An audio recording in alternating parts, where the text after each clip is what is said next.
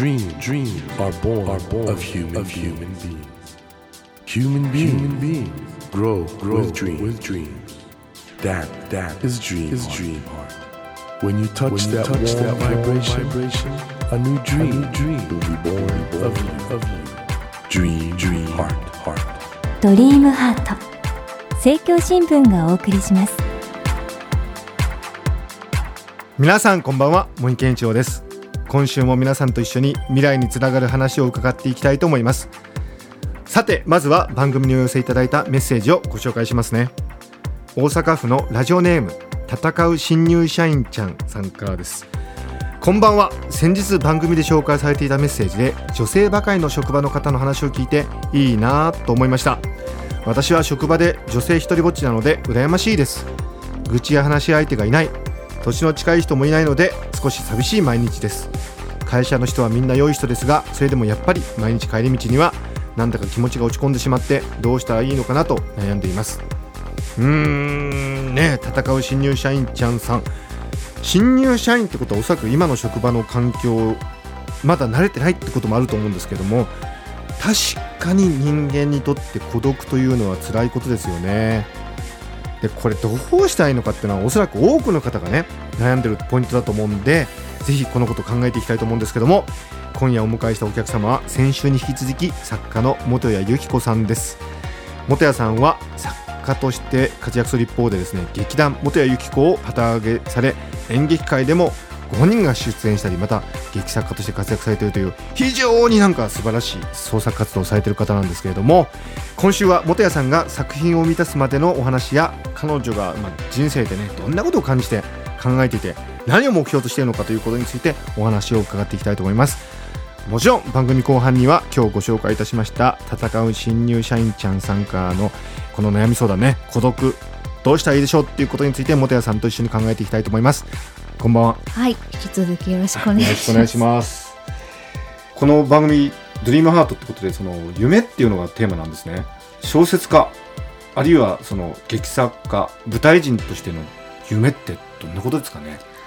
はあ夢を私なんかちっちゃい頃からあんま持たないようにしてて。まあそんな感じは作品からは受けてますけど。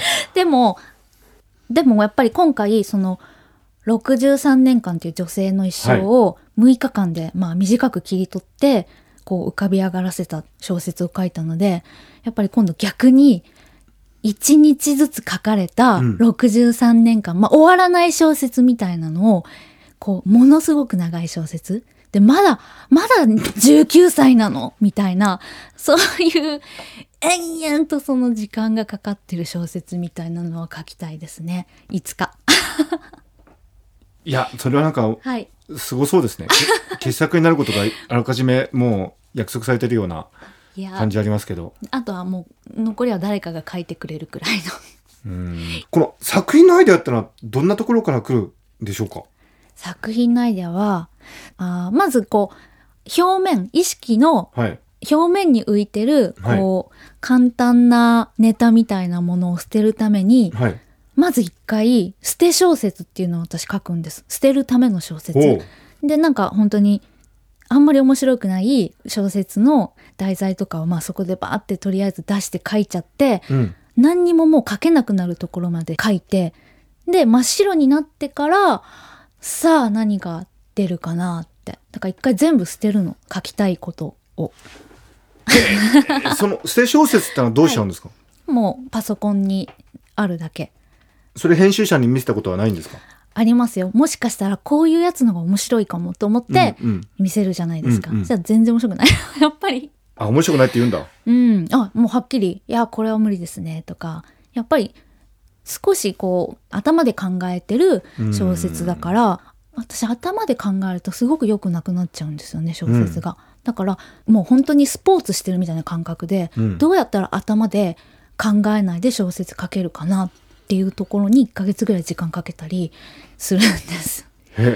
であこんなこと考えてたんだとかこんなこと知ってたんだっていうところまで持っていくっていう。それは初めて聞きましたそういう方法で書いてる方って。でもどうなんですかね。んこのやり方ってなんかすごく無駄は多いんです。その捨てる小説ですよにね。かける労力って結構かかるので、その捨て小説とはい。実際に出版される小説の間のなんか関係性ってあるんですか、うーん。そうですね。その捨て小説の中であこれちょっと文学的な何かあるかもっていう感を感じたところを最初の出だしの一行にバンって持ってきたりはい。する時はあるのでもしくはもう本当に全く関係ないものとかになる時もあります。へえ。いや、驚いて、すごいなと思って。僕、才能はよく過剰であるっていう言い方するんですけど、やっぱり才能って絞り出すもんじゃなくて、うんやっぱり源泉のかけ流しの温泉みたいに溢れてちゃうはい、デトックスみたいなところもあるかなと思うんですよね。その、毒出しみたいなうんうん才能ある人って。だから、うん苦労して出してるっていうのも出てきちゃう。そういう意味においては、その、デトックスなのかな？その あなんか昔は苦労してうん力入れてこう、うんグーって書いて出してたの、はいはいはい。でもやっぱりそれじゃ息苦しくなって、ええ風通しよくしたいなってことだけにある時から集中するようになってえだからなんかあんまり意地とかでこうやらなくなってきたんですよね。だから寝っ転がりながら書いたりとか本当に小説書いてるっていかに自分に気づかせないか。小説書いてるって気づくと力んじゃうからあこんなの読まれたら恥ずかしいとかあ何書いてるんだろうとかってやっぱり理性がすごく止めてくるのでだからそこから逃れるためにこう寝転びながら原稿用紙見ないで字書いたりとか最初の方はねいろいろやってみますね。いわゆる脱抑制っていうか、その、意識が抑制してる無意識の物語をうん。出していくっていう意味においては、今のうん、小説を書いてることを意識させちゃまずいなんてのは、すごいよね。はい。本谷さんってスランプはないんですか？いやー。あります。苦労するとか？あるある。スランプしかない気がするよ。え、逆に。どういうことですか？かけてる時間の方が本当に長くって、はい。この今回の新刊もはい。やっぱりかけない時間がその机に向かって3ヶ月以上もうシーズン変わっちゃうくらいあってで本当にあかけるって思う時間が本当に短い時間だけスッとくる。来るんですか？でまたスッてなくなるっていう感じなのでなんか基本はかけない書けないのが基本。基本書けないですねうんどうやって書くんだっけっていっつも思ってるその書けない時間に何をするかっていうのも大事だと思うんですけど、はいどんなことされるんですか？全く小説から離れるようにしましただから最近やっぱ小説を書いてない時間がう。はい。小説になることも気づいてその小説のことばっかりやっぱり考えててるとなんかやっぱりうまくいかなくてなるべくやっぱ小説じゃないことばっかり洗濯物をどう畳むかとかへ なんか食器をどう並べるかとか。なんか本当にその日常のすごいどうでもいいことなんですけどそういうこととかに一生懸命なるようにしてます。なるほど。これでも、ラジオお聞きの皆さん、ぜひ、あの、実際に元谷さんの作品読んでくださいね。これ小説ってね、小説についていくら語ってもこれ、読まないと話にならないところがあるんですよ。ですね。ですよね。うん、発売された新刊、自分を好きになる方法。これは一人の女性を様々な年代をちょっとスナップショットのように鮮やかな、はい。ある一つの色合いで描いたうん、ちょっと感動的な小説なんですけど、こういう小説だって言ってもこれ、やっぱ読むしかないもんね。そうですね。でもまあなんか特別な日をこうピックアップしたんじゃなくて、みんながもう逆に忘れちゃってるんだけど、何か人生で決定したかもっていう、忘れてるぐらい些細な一日をもう全部書き出したから、ちょっと面白かった。僕、イギリスいたことがあるんですけど、はい。はい。ジェントルマンのね、うん。条件って何かっていう話をして。相手の女性がどんな無理難題を言っても、うん。黙って聞くのがジェントルマンだっていうことなんですよ、イギリス流の。はあはあ。つまりだからなんかちょっとさっき言ってたこととお前矛盾するだろうとか、うん。昨日さっきはこう言ってたじゃないか今なんでこう言うのっていうこと絶対言っちゃいけない男は。ということを、まあはいつも言ってるんですけど学生たちに、はい。あ、それは茂木さんもそう思うんだ。い僕はそう思うんで。す。で自分を好きになる方法っていう中にはちょっとそのジェントルマンとしての振る舞いに失敗する男の話が そうですよ。みんなジェントルマンになれないよ。なれないよな。なれないあでもそれでいいと思ってる？いい？うん、なれる？なんか無理してる人がいるのは見てて辛い。なんか、ジェントルマン、ジェントル。マンぶってる人はいるでしょ？いやジェントルマンぶってるっていうかね、うん。あのこのねホテル泊まって、うん。そう。なんかちょっとアイロン持ってこいみたいな話で ちょっと長ったがいしてはい。心がちょっとすれ違ってしまう男女のはい。話があってこれ誰が読んでも思い当たることがある。そう。話だと思うんですけど。ジェントルマンにならないと思うよ。いいんだなジェントルマンになんなくてもな。なりたいですか？いやいやなりたいっていうかその女の人何でいやー。も度量ってことでしょ？度量っていうかなりたいっていうかまあちょっとそこは悩むとこですよね正直。まあでもうん。あのちょっと痛い小説です。自分を好きになる方法。はい。ぜひ読んでください。さて先ほどご紹介しましたラジオネーム戦う新入社員ちゃんさんからなんですけれども、まあ実はこの番組であの先日ですね女性ばかりの職場の話を紹介したんですけどもこの方は逆に職場で女性一人ぼっちと羨ましいと。愚痴や話し相手がいない。年の近い人もいない。寂しい。ということでうんどうしたらいいのかなって悩んでるってことなんですけどいかがでしょう？ーん。これでも私解決できる立場じゃないかも。う、え？と言いますと？似たような彼女側かもね。え？一人ぼっちで寂し寂しいい時もあるよ本当ですか？うんあると思うよ。だってやっぱりうん自分とうん。全く同業者はいないし、うん。みんな立場が全然違うしそうだよね。特にそう演劇とかやっててもやっぱり俳優と演出って徹底的にやっぱ違うから、うんうん。孤独なんですよ。常にずっと孤独なの。だからどうしたらいいのかなって私も毎日悩んで いて稽古場帰る時あるよ。ってことはうん、孤独というのはうん。意外とそれに向き合ってる人は多いという。元谷さんの場合はどう向き合ってらっしゃいますか、うーん。でも孤独がだんだん楽しくなってくるんですよね私の場合。うん、へえそれどういうことですか？そのしまいにははい、歩いて散歩してるとうん。頭でいろいろ考えるじゃないですか。うん、で散歩してるともうすごく頭で考えたこととかが楽しくなってきてすごい幸せな気分になったりとかね。そういう時はあ孤独ってすすごい楽しいなっていうところまで行ったりとかしてみんな知らないんだろうなこれとかこの感じとか盛り上がる時もある。ね。うん。うん。孤独には孤独のうんうん。喜びがあるということもあるのかな、あすごく利点いっぱいあるなともう嫌だけど、うん。利点はすごくいっぱいあるなと思ってるよ私は。そういう意味においてはねこのうん。大阪府のラジオネーム戦う新入社員ちゃんさんはうん。新入社員だからこの環境がまだ慣れてなくてうん。孤独も楽しいところもあるってことにまだ気づいてないのかも。しれませんよね。うんうんうんそれはあると思います。孤独をすごい勧めてた時あった人に私、あ本当、うん、谷さんひょっとして孤独慣れしてますか？してる。してるんですか？うん、人よりも他人のことを必要としないでもいられるかも。孤独に強いかも。孤独生活うん十何年とかそんな感じですか、そう,、うん、そうでもない。でも孤独は強いと思う多分。単調な生活にも強いし。あうん。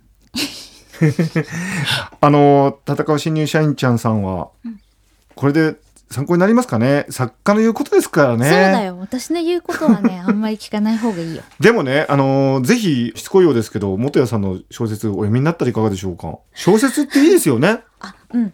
しかも今流行り物の小説というよりも。ちょっと古典的なね。古典的なものも含めてはい。小説読むといいかもしれないですね。感受性高くなったりしていいことないですか、うん孤独でいると、うんうんやっぱり人とこう同化してるとすごくなんか麻痺する感覚ってあるじゃないですか。ありますね。だから私感受性強くってやっぱり人といられないってこう見るとすごく好きになっちゃったりするのおでー。やっぱり生きづらそうだなとか。でもやっうんぱ純粋だからそうなる部分があるじゃないですか。人に合わせられないとか、はいはい。私はでもそうだ。人に合わせられないんだもん本当にだから今本当にそれで苦労してて 協調性和とか調和とか協調性ぎるのかと。っていうものがすごくやっぱり優先順位高いじゃないですかうんだから苦手だなって思ういやね、息苦しいですよね。うん、それ場所が変わればガラッと変わるんですかねうーん。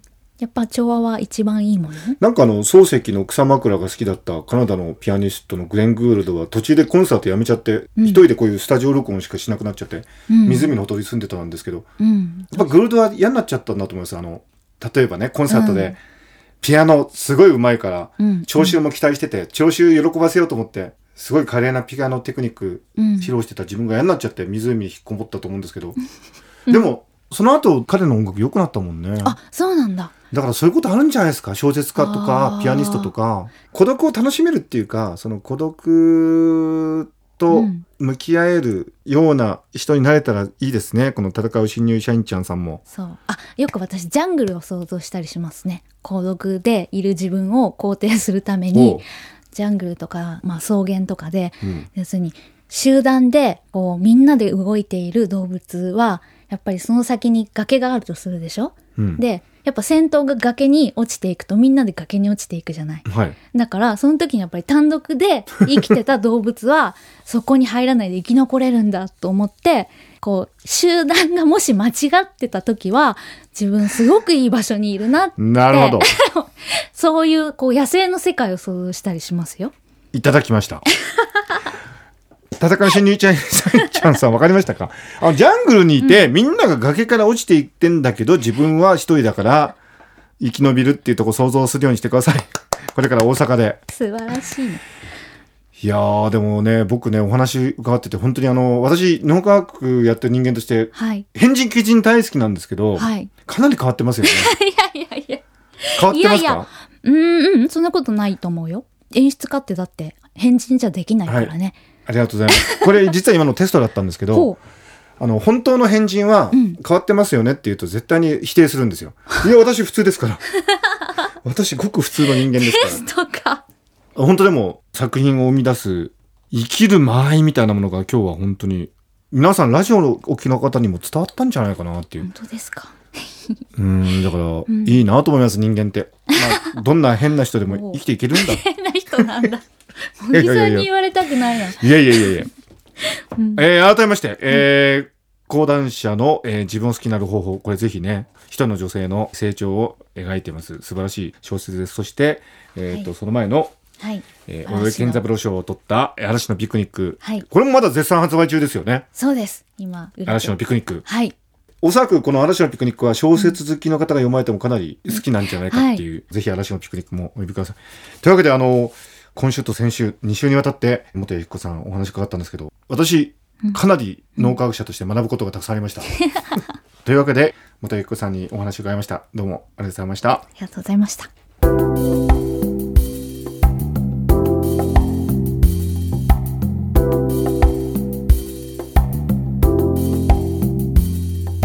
Dream, dreams can't be seen, can't be seen with the naked, eye. naked eye. But we sure can, live, our live our dreams. Dream, dream heart is in you, is in you, and it will make, it will make a brand, a brand new, new you, you. Dream, dream heart. ドリームハート今夜お迎えしたお客様は先週に引き続き作家の元谷由紀子さんでした元谷さん非常に不思議な力を持ったしかしその不思議な力ってのはやっぱり僕は小説というものが持ってる力でもあるのかなと思いますねあのー最近ね世間ってなんかちょっと世知辛くなって文学部いらないとかねベストセラー小説ばっかり注目されるような時代になってるんですけど僕小説っていうのはね元谷さん自身も言ってましたけど人生の光の当たるところだけではなくむしろその裏側を深く考える。これが僕小説だと思うんで実は大変生きる上でね力になってくれるものだと思うんですよね。ぜひあの今回元谷さんのお話聞いて興味を持たれた方はですね本屋さんに行って元谷由紀子さんの小説読んでください。小説というのはその小説を読んでいる時間の中にしかありません。さて今日ご紹介したようなメッセージをはじめですね私茂木に聞きたいこと相談したいことまた番組へのご意見など何でも構いません。あなたからのメッセージ募集しております。ぜひドリームハートのホームページからお送りください。お待ちしています。さあ来週は眼科医であり研究者そしてアメリカシアトルでバイオテクノロジー会社アキュセラーを創業し現在会長社長そして CEO を兼任されている久保田亮さんをお迎えします。どうぞお楽しみに。ドリームハートお相手は森健一郎でした。ドリームハート。政教新聞がお送りしました。